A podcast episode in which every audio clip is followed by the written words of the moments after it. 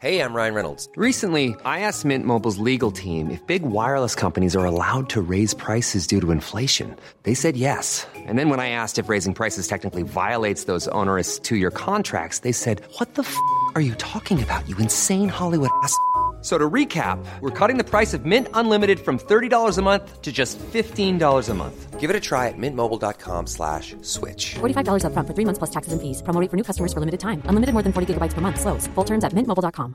Ready to pop the question? The jewelers at BlueNile.com have got sparkle down to a science with beautiful lab-grown diamonds worthy of your most brilliant moments. Their lab-grown diamonds are independently graded and guaranteed identical to natural diamonds, and they're ready to ship to your door. Go to BlueNile.com and use promo code LISTEN to get $50 off your purchase of $500 or more. That's code LISTEN at BlueNile.com for $50 off. BlueNile.com code LISTEN.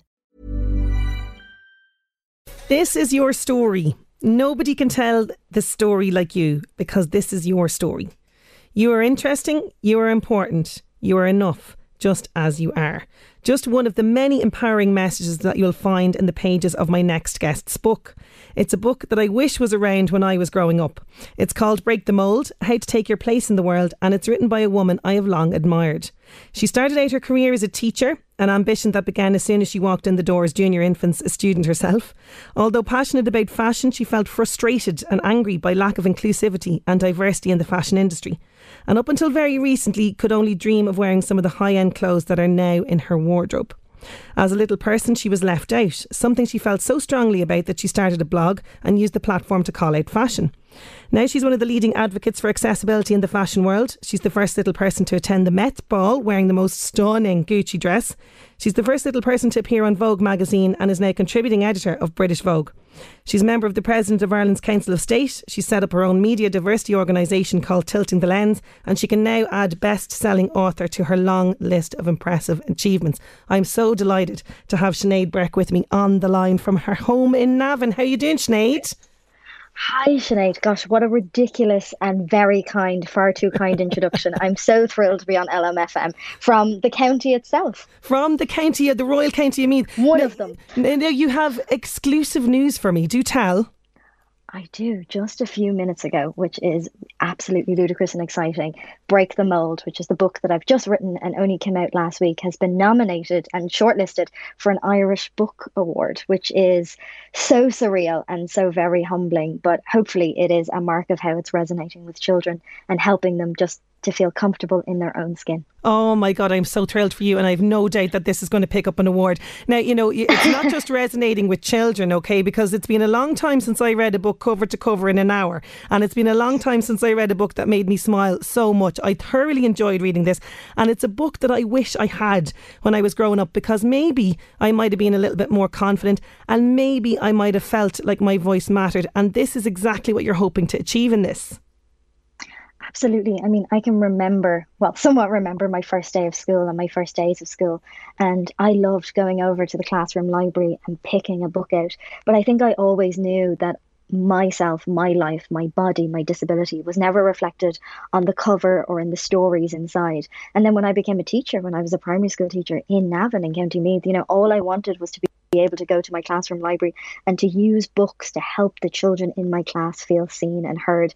And earlier this year, I would travel a lot for work, and that all stopped when we first went into lockdown. I came home to my family home in Navan and thought, what will I do with my time? And began pounding away on the keyboard as I put this manuscript together. And now to see it in bookshops, in libraries, and beginning to emerge in classrooms, you know, my experience of being a disabled woman, I know somewhat of how it feels to feel like you not you don't fit in.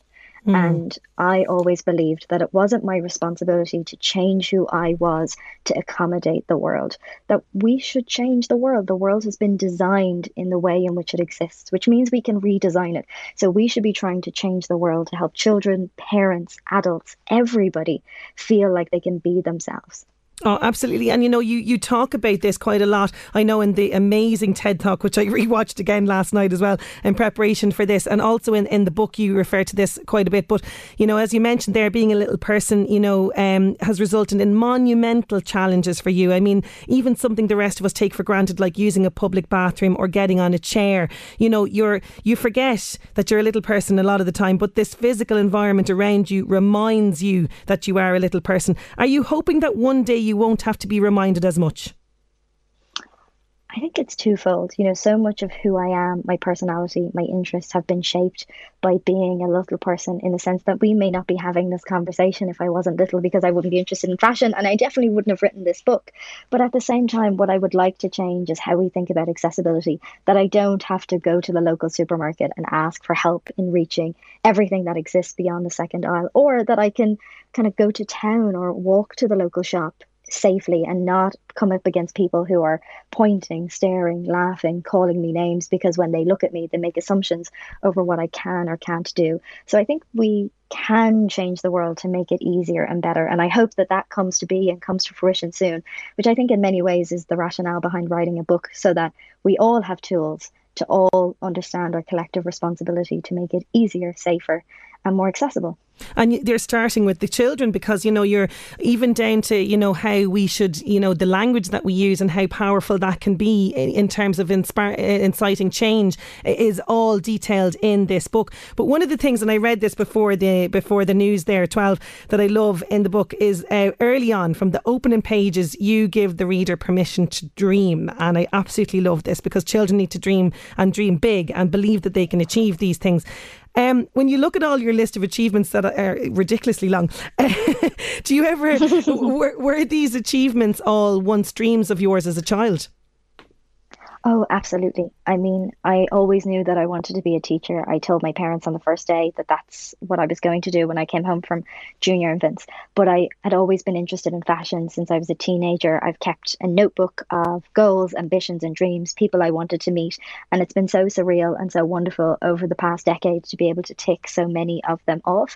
And I think you're right. You know, I'm very fortunate that I have incredible parents and siblings who always taught me that anything was possible. And actually my dreams should be enormously big because even if I don't succeed, even if I don't reach them or accomplish them, by navigating on the journey towards them, I am going to learn something from that process. Even if I fail, I'm going to be shaped by at least the attempt of doing so. And I think, particularly now, as we go into a moment where collectively as a country we are going to be isolated for six weeks from those we love and those we wish to do, dreaming and having hope of a better time when we can connect again, I think has never been more important, which is why, in some ways, I hope that this book is a timely aid for children, parents, and families. Oh, it, it really is. And this is going to be a must stocking feller for, for so many people.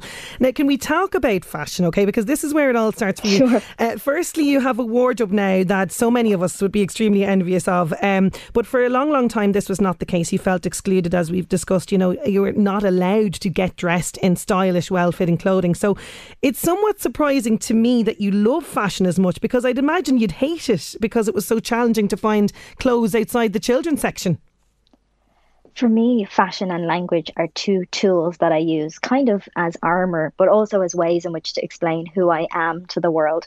Because when people look at me, they again have assumptions about what I can or can't do or biases based on cultural references of little people.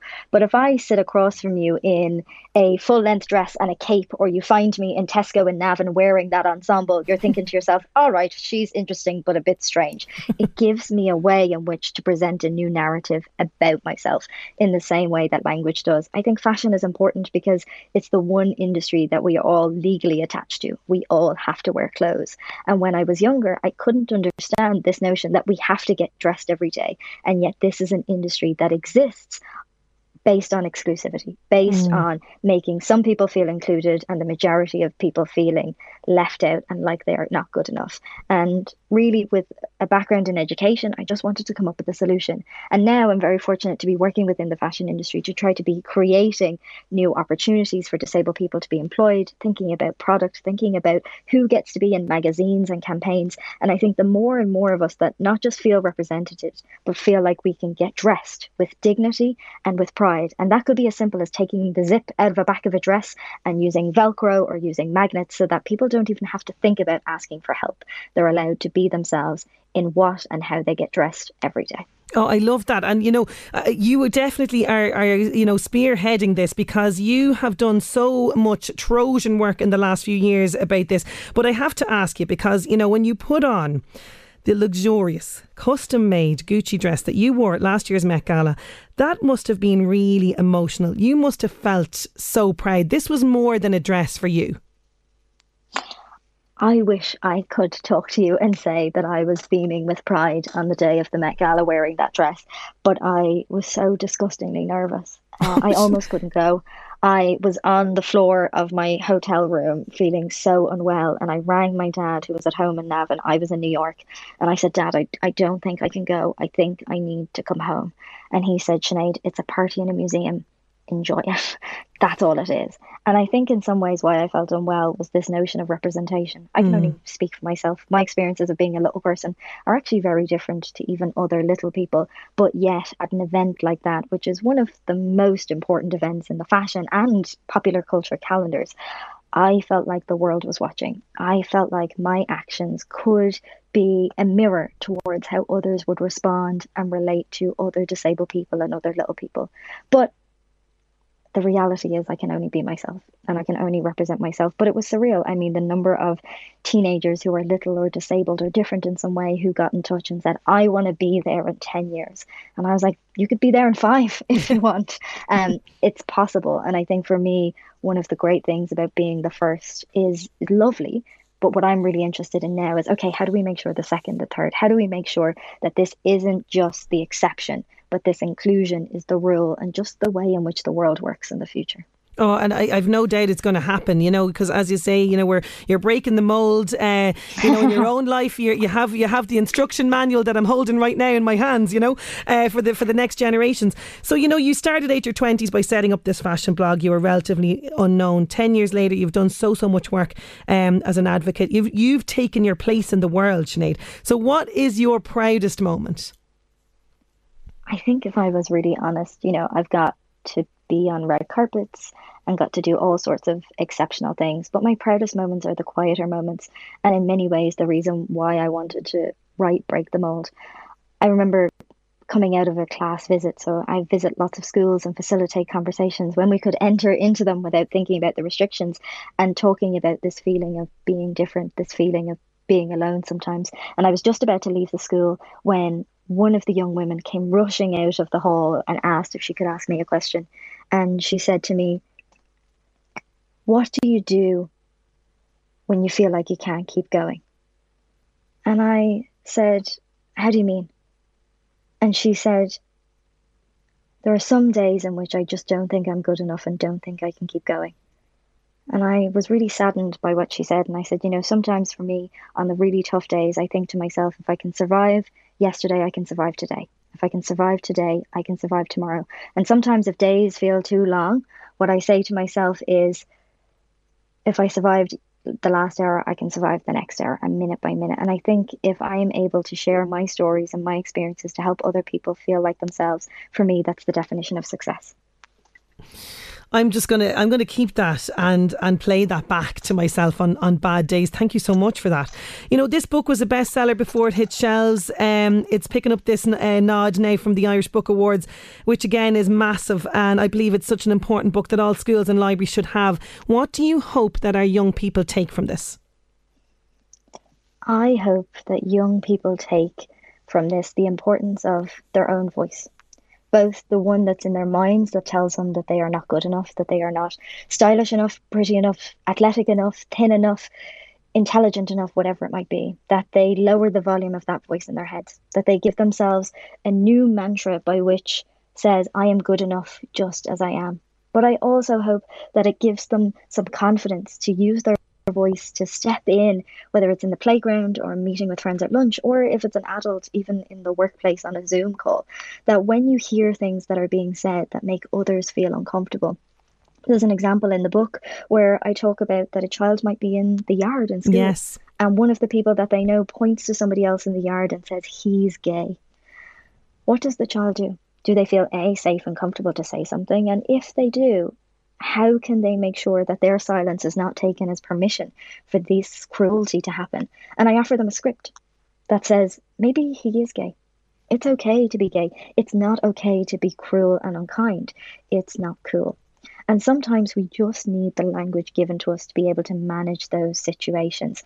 And that doesn't have to be in relation to being gay. It could be disabled. It could be about race. It could be about religion. It could be about class. It could be about where and how you live and your family type. But I think for me, that is the success of the book. But also, success in the book is particularly now in thinking about being local. One of the greatest things that I'm proud of with this book is that we have partnered with Antonia's bookstore in Trim. And oh, I saw that. everybody who purchased a copy lovely. in Trim. Yeah.